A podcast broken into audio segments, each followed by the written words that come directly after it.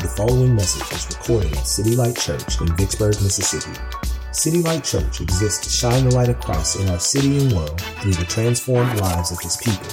For more information on the church and its ministries, please visit www.citylightvicksburg.org.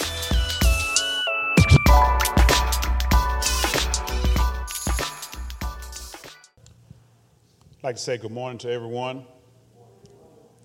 Uh, our scripture reading this morning, as you can see, is from uh, John chapter 4, 1 through 15. Uh, the overview of this uh, chapter is Jesus and the Samaritan, Jesus and the woman of Samaria.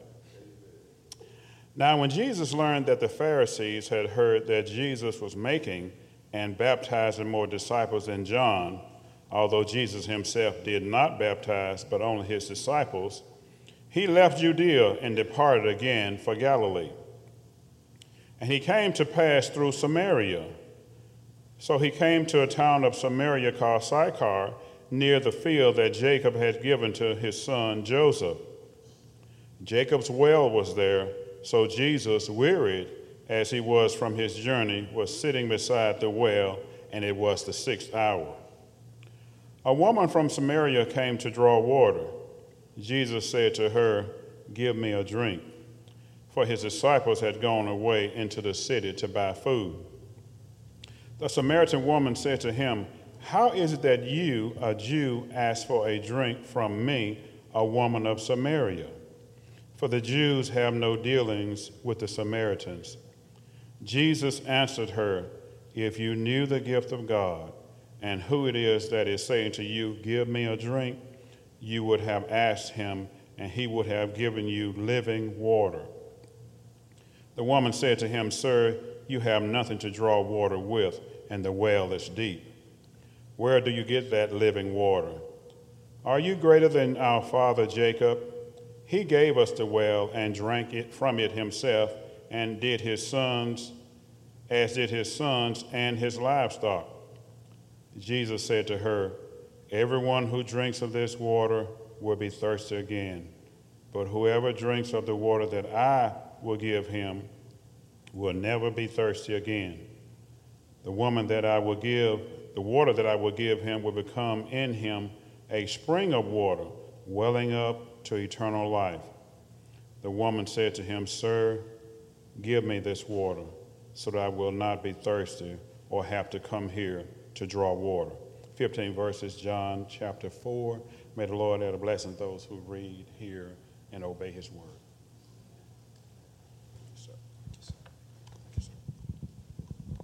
how many folks have sat in your home, the privacy of your own home, and laid back on your couch one day and just said to yourself, Man, I really wish that someone could explain to me what on earth do the words that my child uses, what on earth do they really mean? And when I'm talking about child, I'm talking about if you have a teenage child, right? How many people have actually said, man, what on earth does the, what, how are they using this word lit? What does lit really mean? Because I thought lit meant like candles were lit, you know, and, and, and, and they're saying lit all the time, and I'm looking around, I don't see any candles. What does lit mean? What does fire mean? Because I hear them saying fire, oh, man, that's fire, except nothing is burning. What, what does fire actually mean? Has anybody ever thought that? Has anybody ever wondered how can I learn what flossing means? Because I thought I thought that flossing had something to do with the teeth, but it looks like whenever every, whenever someone comes along and they look pretty good, that they're saying that they're flossing, or they they're, they're looking at their car and they're saying that they're flossing. Except I don't see any dental floss in sight. I don't see anybody messing with their teeth. What exactly are they talking about? What does fleek mean? What, what, what, what in the world do these words mean? Well, I have great news for you. There is, on the web, there is a page called urbandictionary.com. And you can go to Urban Dictionary, parental advisory, uh, parental advisory suggested. You know, there, there's, there's, there's some naughty words on there sometimes. But you can go on Urban Dictionary and you can learn. You too can know what flossing means. You can know what fire means. You can know what lit means. You can know what savage means. Anybody ever heard that one? Savage? Man, that's savage. You're like, what? We in the jungle? What, what, what, are you talking about? Well, there's one word that comes out that I, I, absolutely, I absolutely love it, right? And it's used all the time. It was used last night during the whole Floyd, Floyd Mayweather fight, Floyd Mayweather and Conor, Conor McGregor fight. It was the word, it's the word thirsty. Anybody ever heard that word used? Right? They used it last night quite a bit. Uh, if, you, if you were on the Twitter universe, you would see it. But, but has anybody ever asked the question, what does thirsty mean? Well, I can answer it for you, all right? I've been studying this kind of stuff, okay? Thirsty, thirsty is talking about a guy or a gal that will do anything to garner the attention of others, right? So, so like if it's if it's a guy and a third, I got, as a matter of fact, I actually took a few definitions from Urban Dictionary just just for your sake. Examples of people who define thirsty are the girl at the club trying desperately to get into the VIP section. That would be considered thirsty. Or the guy that hits on every last girl in a group of girlfriends would be considered thirsty. Instagram folks, people on Instagram that, that are given the title of thirsty, often because it seems like they are willing to do anything to garner more followers. They're considered thirsty.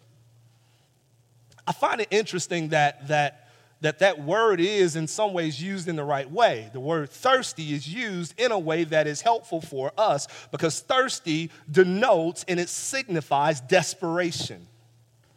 The idea that we are that, that, that we are desperate and we'll do, we'll do anything that we possibly can do in order to get what it is that we're trying to get. Now, in this case, you're searching for likes, or in the, or, or in the case of some of the young folks' usage of thirsty, you're searching for a companion, or you're searching for, um, you're searching for a group of friends, or, or, or whatever.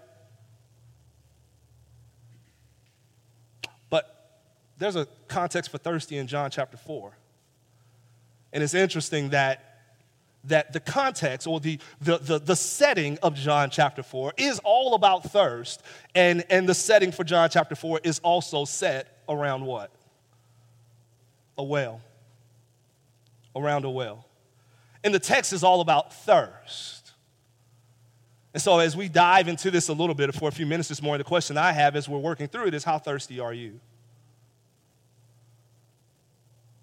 Or to put it another way, how desperate are you? What are you willing to, what are you willing to do? What are you willing to leave behind? What are you willing to forsake? And I'm not asking you about thirst just for, for Instagram likes. I'm not asking you for thirst just for Facebook likes, even. Not asking you for thirst for a companion or a friend or thirst to be accepted in some community or some group. I'm asking you, I'm asking you for, for thirst. What are you thirsty? How thirsty are you for, for a greater reward? For something that, for something that transcends all of this other stuff here on earth? How thirsty are you for that? How thirsty are you to see yourself in a place of significance that transcends all of this that we call significance here? This woman at this well that, that Brother Joe read about, she's a woman that, that, that, that is going to the well, obviously to draw water, to quench thirst, but she's thirsty in ways that she has yet to even comprehend yet. And Jesus engages thirsty people. He engages thirsty people. And I want to talk about that engagement. I want to speak first to the rules of the engagement. Let's look at that. So, so in verse 7, it says, A woman from Samaria, Samaria came to draw water. Jesus said to her, Give me a drink, for his disciples had gone away into the city to buy food. And the Samaritan woman said to him, How is it that you, a Jew, ask for a drink from me, a woman of Samaria? For Jews have no dealings with Samaritans. So let's set the rules of this engagement. The, the, the woman is Jesus' object of engagement. And most of the time when we think about engagement, right, it's, it's, you know, we engage on we engage on certain terms, certain rules. All of us do, but our rules and terms appear to be a little different than Jesus's. For example, we engage on the rules in terms of if a person is attractive or if a person is charismatic. You know, someone that you want to talk to. A person maybe they are funny or hum, uh, full of humor. So you say, "Oh, that draws me to them. I want to talk to them and, and hear more about their story." Maybe they have interesting stories. Maybe they have interesting backgrounds. Maybe they have finances and money and income and wealth and you say, oh man, I want to I wanna, I want to learn more about this, this person, this woman, this man who, who has this money. Maybe, maybe if I learn enough, maybe I'll get some of that too. And the less qualities that these folks demonstrate, oftentimes, the less time we want to spend with them, right?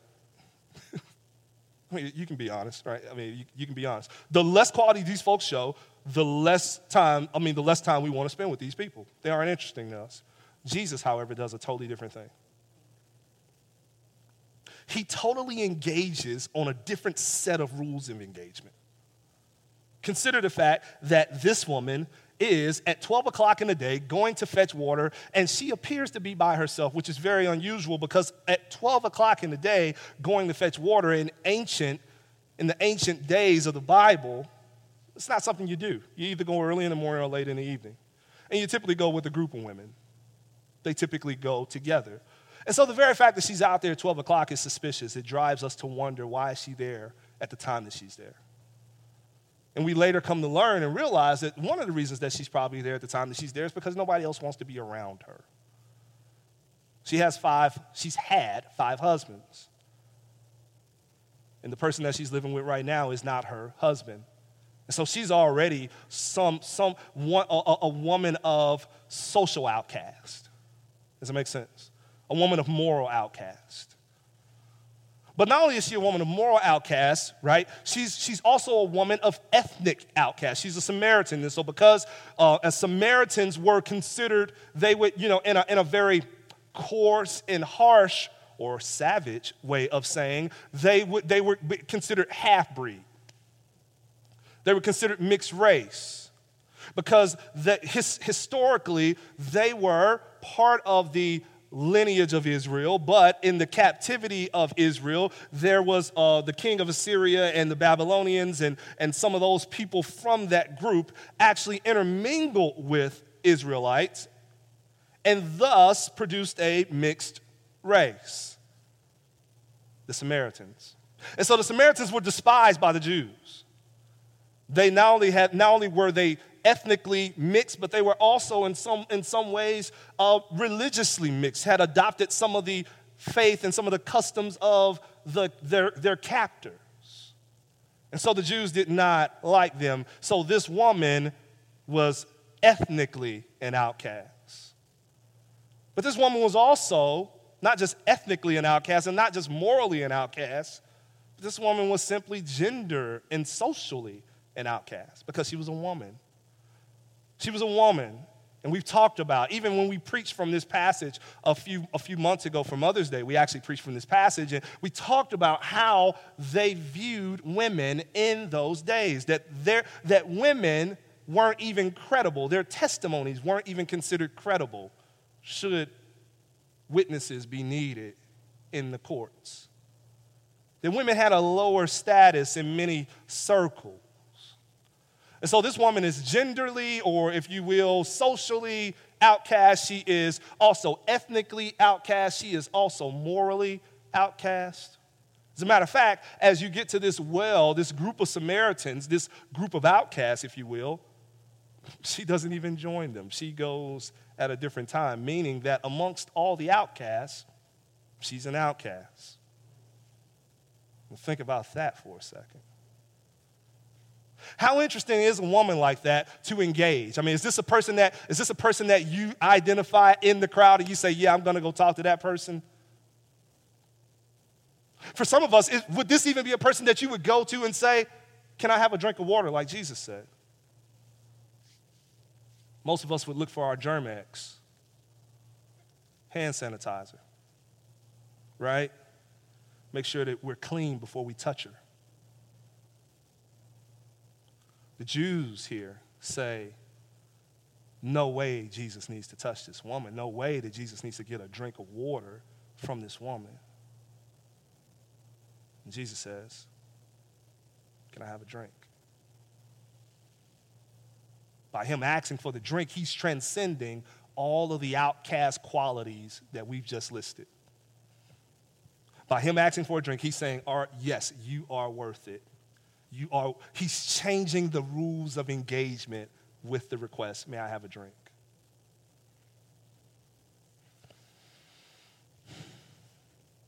The very first moments of this story, Jesus is telling us something about himself, and that is that Jesus save those, saves those whom we deem unsavable. And he reaches out to those whom we deem unreachable. He's saying something about himself in this very first moment. Jesus crosses all of our lines, all of the lines that we draw, and say, Nope, I can't engage you because of this. I can't engage you because of that. I can't engage you because, because of race. I can't engage you because of your promiscuous background. I can't engage you because you're this or whatever. Jesus crosses all of those lines in one sentence when he says, Can I have a drink of water? And so, as you think about that, think about this for us because not only is Jesus speaking, or not only is Jesus sharing something about himself, but Jesus is also challenging us to something in this sentence. And that's this Will you follow your Savior across those lines?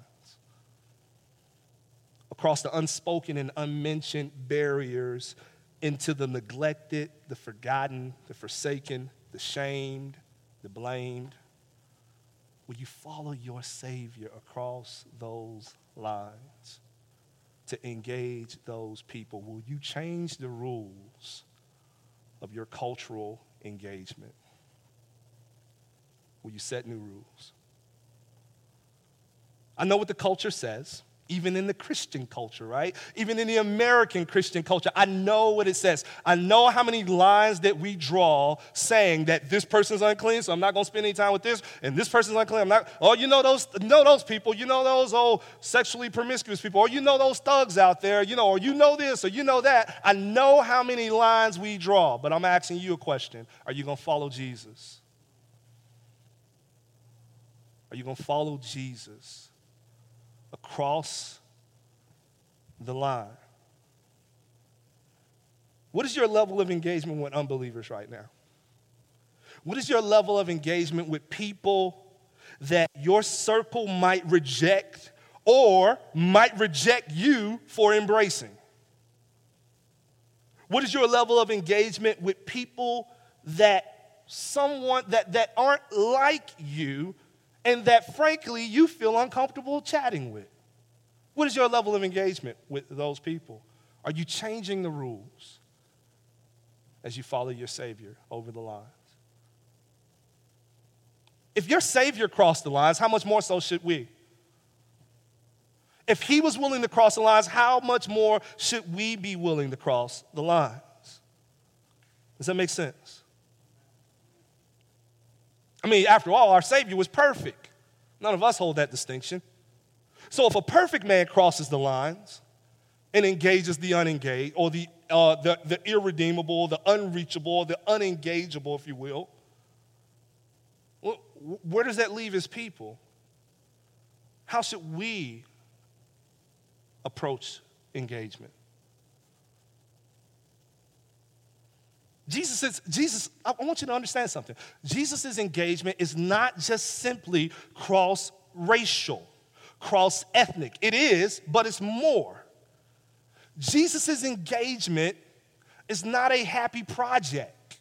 Jesus' engagement actually will cost him something. It's a risk. Social capital is involved in this. In order for him to step across the lines and engage this woman, social capital has to be lost. Because the moment that someone sees him engage this unengageable woman, the moment they will say, well, he, he's unclean too, or he's, I mean, look at that. Can you believe who he's talking to? Even his own disciples were like, what in the world is he doing?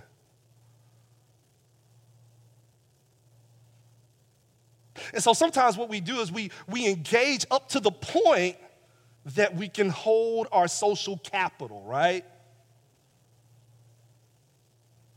We talk about Charlottesville up to the point that we can hold our social capital together. And then if we feel like if, if, if, if there's something that I might say that might in fact reach over the line and bring a brother back, but will cost me the social capital of my peers, I won't say it. You under, are you tracking with that? You understand what I'm saying with that? even when we know it to be right, we'll say, well, even when we know it to be godly to say, even when we know it to be the loving thing to proclaim, even when we know it to be the courageous thing to profess, we won't do it. Why? Because there is social capital at risk. And we say, okay, nah, I'm not going to say, because I know if I say that, all of the buddies on this side of the street are going to really come down on me. All of my buddies on this side of the street going to really come down on me with the fact that I'm in, that I am even pursuing to join in fellowship with a mixed, mixed race church. Does that make sense? And all of us feel that weight on all sides. Understand that. Not just, not just white, not just black, but all of us know the weight and the social capital that's at risk when we make certain moves. But are we following the Savior? And are we willing to change the rules to do so? if you were witnessing a man burning up and you had an extinguisher, but was guaranteed to get your hand burned in the process, would you put the fire out? And, that, and that's, that's, that's in essence what's happening, isn't it? You know, that, that, that there's some things that there's some, there's some things, there's some lines that need to be crossed in our life, right? In order that people might be saved and for the good, for the good and glory of God. But in the process, we might risk some things. It might cost us a little bit. But because of the desire to keep everything that we have, right, we won't cross those lines. We'll let that man burn because we're worried about our hand getting scorched as we put the fire out. I'm asking you, will you cross the lines? will I cross the line? Not just you, me. So he continues on, and, and not only is he setting rules and new rules, but he's setting a, a reward for engagement. He asks the woman for a drink. This begins the conversation.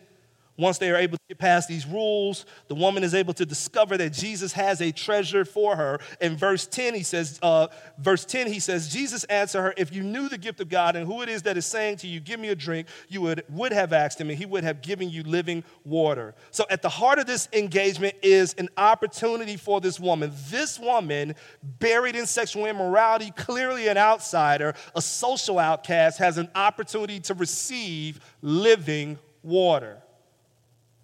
This is at the root of every engagement Jesus arranges for us. All of us are at the well. We are looking for someone and something to satisfy and to fulfill us. And like this woman, most of us are at the well and don't even know what we're actually missing. This is what they found. This is what they found as they surveyed the, the, the, the country in December of 2016 to March 2017. There was a survey done by Greenpeace. And, and what they found in, in discussing the idea of shopping is that many people, an increasingly an alarming number of people, shop and buy clothing that they simply cannot afford to buy. And not only do they shop and they buy clothing that they cannot afford to buy, but they shop and they buy clothing that they cannot afford to buy. And they actually say to themselves that the only reason they're buying it is to fulfill some social or emotional, psychological void. They're shopping and they can't afford it because they're looking for something to quench the thirst. It's not only shopping that we do that, right? We are looking to quench thirst in, in, all sorts of different ways. For example, this woman is looking to her five husbands and, and the one that she's now living with, who is not her husband, in order to quench her thirst.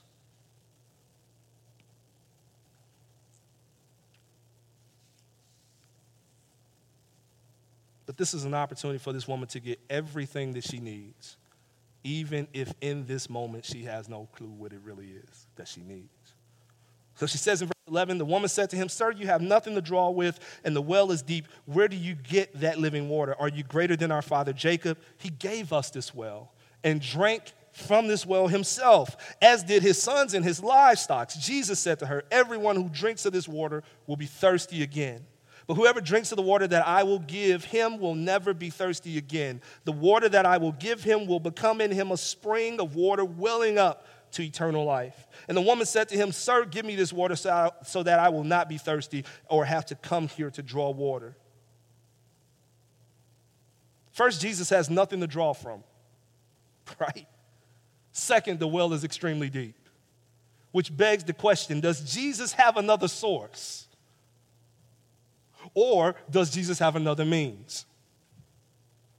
That's why she brings up Jacob. She says, Jacob dug this well. Jacob established this source for us to draw from it. So, do you have another place we can get water, or do you have another means by which we can get this water? Are you greater than Jacob? He was the one who set this up. Are you greater than him? The answer is yes, obviously. But it's not because I know, I know how to get more water out of this. It's beyond that. Does that, does that, does that make sense to you? The reason, the, so, so, so Jesus sets this conversation up, he sets this engagement up where she's saying, Hey, are you greater than our forefathers who established this method? And he says, Of course, I'm greater than the forefathers who established this method, but not for the reasons that you consider. It is not because he had, I, I got a better method to draw water. And it's not because I have another natural source to give you water. It's because I have an, a, another water altogether a different kind of water. It's because I have what you actually, really, and truly need, and that is living water. You say, well, what is living water? It's simple. Living water is Him. Living water is Him. And so he says, that's what you need. So this is the reward for this engagement is that you along with anyone else that I reach out to, all the thirsty people in this world searching for something that they have no clue what they're looking for, I am offering them myself. I'm not offering you another glass. I'm not offering you another opportunity to draw natural water. I'm actually offering you what you really need, and you just don't know you need it. I'm offering you me. Now, with the reward of engagement, there is a risk involved in the engagement. So, in the following passage, Jesus shows us something extremely important about this text as it relates to having our thirst quenched forever with living water. Look at verse 16. He says this Jesus said to her, Go call your husband and come here. This is right after this woman says, Hey, I need that water. That living water that you got, I need it. I want it. Can you give that to me so that I may never thirst again? And this is how Jesus responds to her Call your husband and come here. The woman answered, I have no husband. Jesus said to her, You are right in saying that. I have no husband. For you have had five husbands, and the one you have is not your husband. What you have said is true. And the woman said to him, Sir, I perceive that you are a prophet. Our fathers worshiped on this mountain, but you say that in Jerusalem is the place where people ought to worship. And Jesus said to her, Woman, believe me, the hour is coming when neither on this mountain nor in Jerusalem will you worship the Father. You worship what you do not know. We worship what we know, for salvation is from the Jews. The hour is coming and is now here when the true worshipers will worship the Father in spirit and in truth. God is a spirit, and those who worship him must worship in spirit and truth. The woman said to him, I know the Messiah is coming, he who is called Christ. When he comes, he will tell us all things. Jesus said to her, I who speak to you am he. And so Jesus sets this in order. He says, Listen, who you are looking for, who you, the object of your worship, the source of living water is here. But before we get there, we have to address something. Go get your husband. Seems like an odd question, you know, out of nowhere, but it's really not. There's a risk involved with engagement. So here's the risk the risk that prohibits many of us from getting the reward is that in order to get to the well of living water, we have to give up the other wells that we're possessing. Does that make sense? So, this well of living water that Jesus is offering has to, it has to come as an exchange. You have to forfeit the other wells. What happens in most cases is that we want Jesus, but we also want the wells that we got back here, right?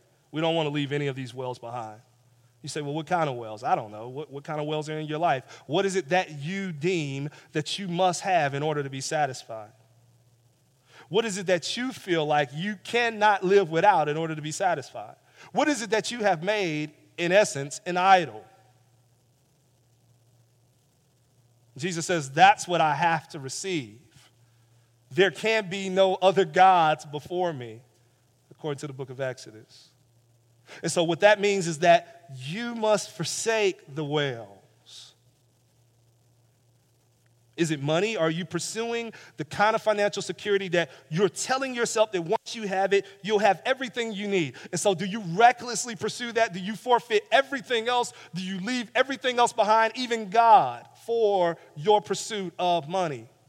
Is it self righteousness? Do you find comfort in the fact that you're good enough and, and that when people step into the room and monitor those within the room, when they lay eyes on you, they know that they have found someone that obeys all the time?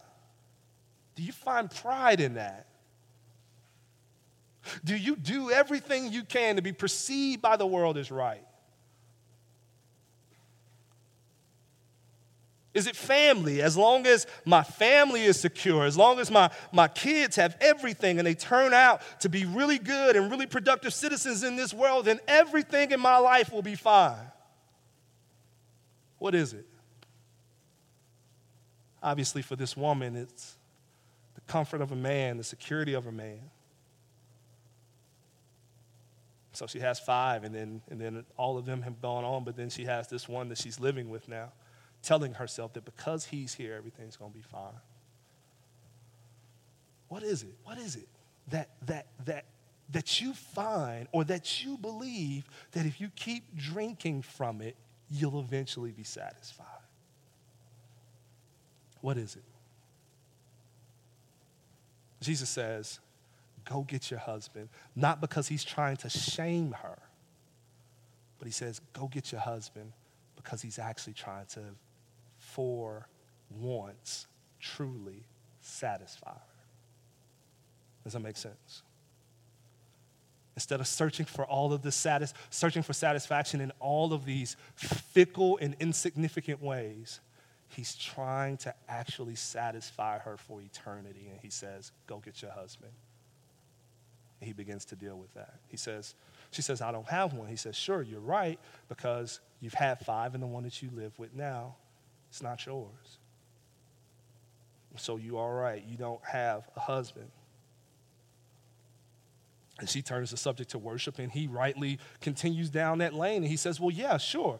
The worship that you're talking about establishing is not built on place, it's not built on time. The worship you're talking about establishing is built on spirit and truth. The worship you're talking about establishing is within the soul of a man, it's within the heart of a man. It's, it's, it's the place where satisfaction lives, it's the place where the wrestle is. The wrestle to, to go in this direction or to go in that direction. Yeah, that's what worship is. And that's where I want to be in your life. Does that make sense? I don't want to be, I don't, it's not about being confined to a place. That's not worshiping Jesus. It's not enough to just say, hey, well, I go to this church every Sunday. It's not worshiping Jesus. It's not enough to say, hey, well, I, I, I, I, sing in this group or I do these good things. That's, that's no, it, worship is spirit and truth. It's heart that Jesus is drilling into. Where do you find satisfaction? Where does your heart go seeking satisfaction? That's what Christ is looking for. That's what Christ is looking for.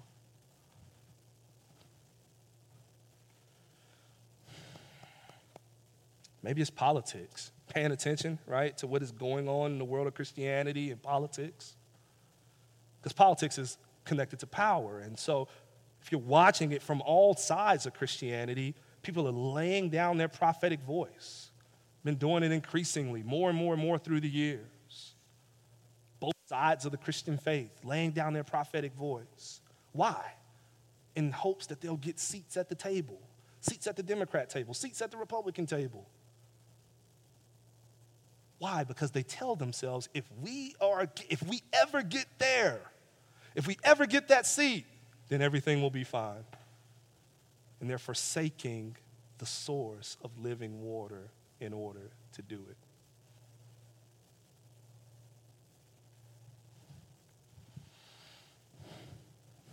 Some of you identify with this woman at the well. Some of you look at your life and you say, Yeah, man, I had all kinds of sexual craziness going on in my life. Some of you identify with that. Others of you look at this woman and believe that you don't have anything to do with her. You say to yourself, I lived a pretty good life, a pretty good, pure life. You say, I've never had five husbands. But, folks, you have to understand that you were still thirsty for something besides Jesus. And that thirst is what makes you like this woman at this well in need of living water. Do you understand that? It doesn't matter what your thirst was. If your thirst was outside of the Savior, you are that woman at that well in need of an exchange.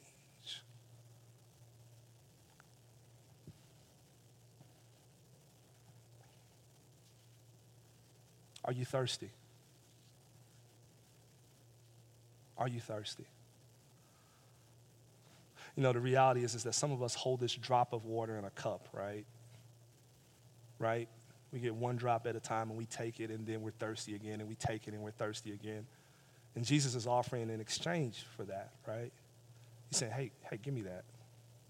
Give me that, right? And, I, and, I, and I'll give you in exchange for that, I'll, I'll give you fountains of water. Fountains of water. You, you, you'll, you'll, you'll never have to be thirsty again, right? But some of us think that we got something because we got this drop in a cup.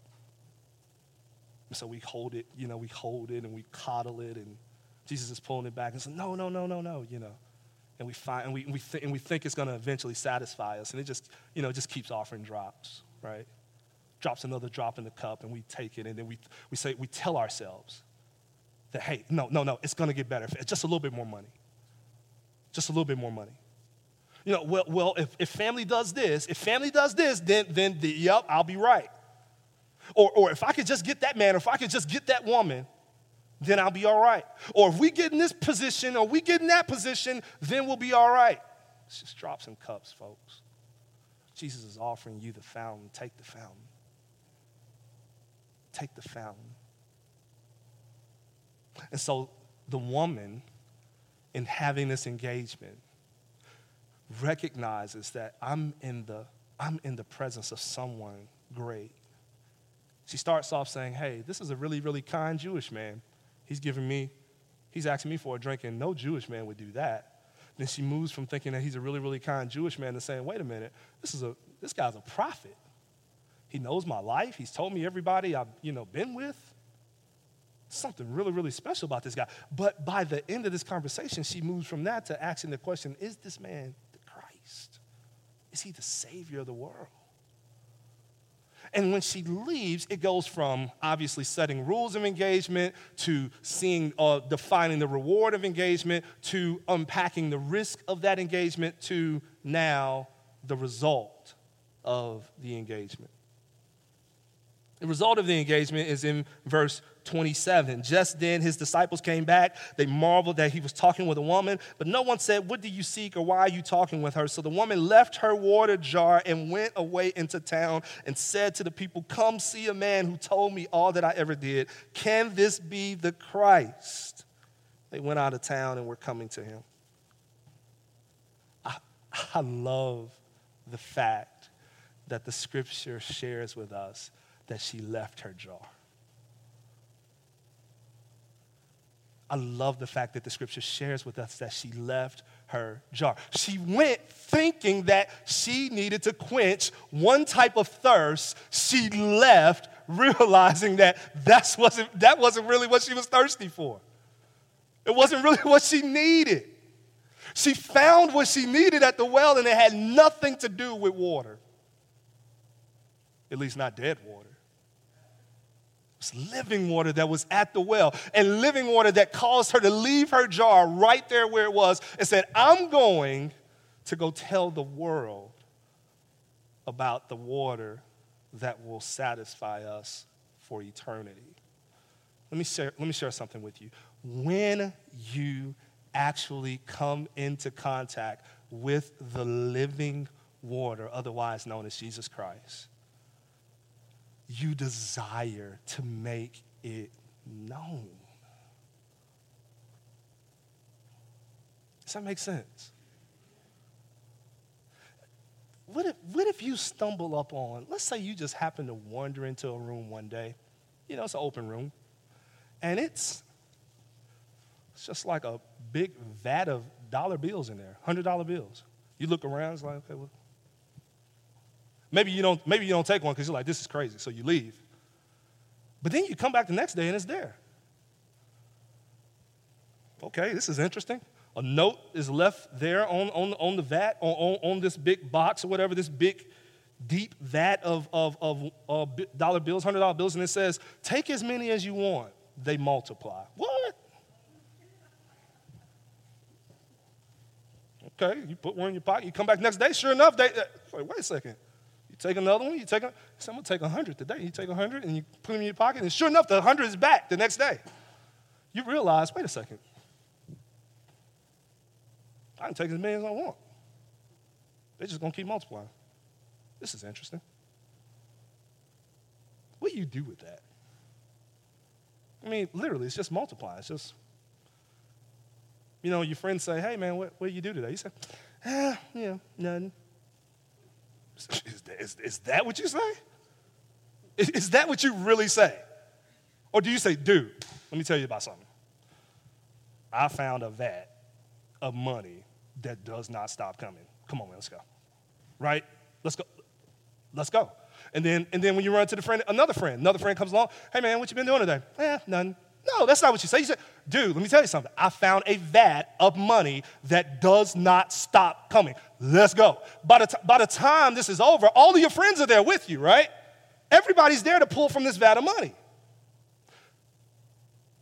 It's because you, you even as we say that, you realize that money ignites something in us, doesn't it? what, what do we do about Jesus, though? Let's talk, let's think about that. How many excuses do we find for not sharing Jesus?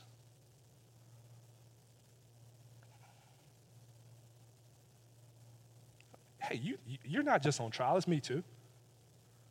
So, so what we're looking for is eyes to see, right? Him as he really is and what he's really done. A heart to feel what he's really done for us, right? And, and, and, and, and, and a mind to the, the, the, the mind and the comprehension to, to unfold and unpack that shows us just how much we have in these living waters. Because when that is unlocked, all of a sudden we say, man, I got to tell somebody about this. I have to talk to somebody about this Savior. That's what happens with that woman at that well that day. She sees him for who he is. She leaves. She says, I have to tell people about him. She doesn't even take her jar with her, she leaves it behind. He makes you a witness. He makes you not only a witness, but he makes you a credible one. You, did you catch the fact that it's a woman going and telling everybody about him? A woman who is normally an uncredible witness is now considered credible. And all of the, uh, she's going and she's telling everybody, and everybody's like, wow, man, let, let's go see, let's go see, let's go see. He's done something in her life where they are convinced this is worth a hearing. Does that make sense? How moved are you by Jesus? that when people are around you, they say to themselves, that's worth a hearing. Or is your life so unmoved, so untransformed, so unchanged that when you say that Jesus is Lord, people say, Really? Could have fooled me. Didn't know that. Does that make sense? When Jesus, when Jesus, when you come in contact with living water, his living water, he makes you credible because the satisfaction is tangible, right? You can visibly see it in people. And they say, man, yeah, it's worth a hear. Sure. Now, I might not accept them because you might give me, you might tell me that some stuff I'm not ready to give up. I might not accept them, but it's worth a listen. Go ahead, tell me what happened, man, because you're a totally different dude than the guy I remember. You're a totally different woman than the woman I met. Let me say this last thing. He makes you a bridge. So what ends up happening is all the people say, Yes, we hear you, we hear you, but we're going to see him for ourselves. And they all go, right?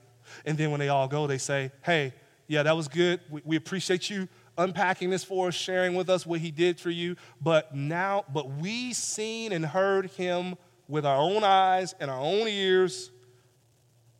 And so now we know. We know, right? You, you, you led us. We appreciate it.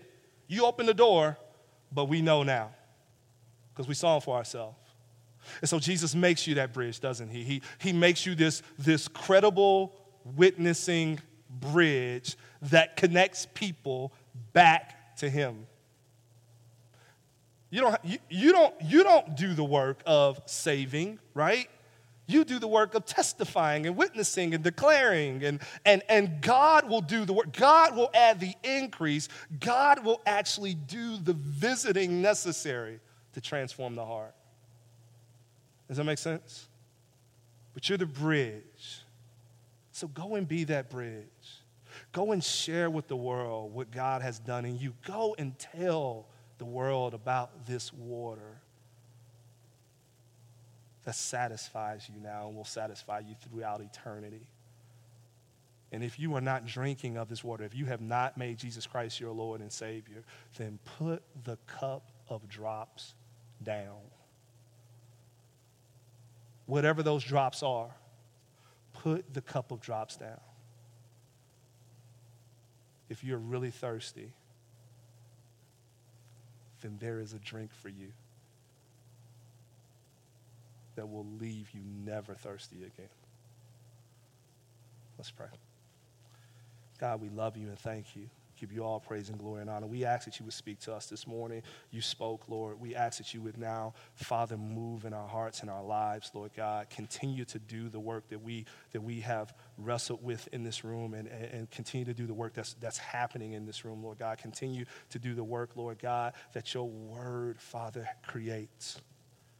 So, Father, Lord, we ask that if there be any in this room that do not know you, that you would make yourself known to them.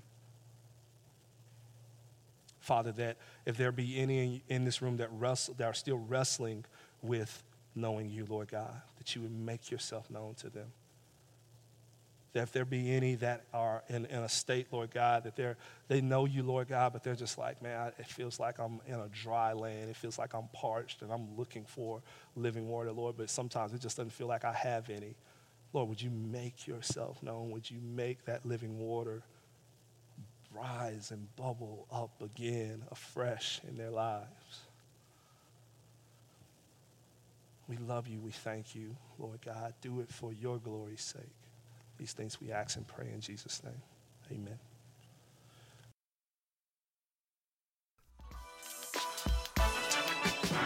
This message was brought to you by the family and friends of City Light Church. For church worship times, directions, support opportunities, or other ministry information, please visit www.citylightvicksburg.org.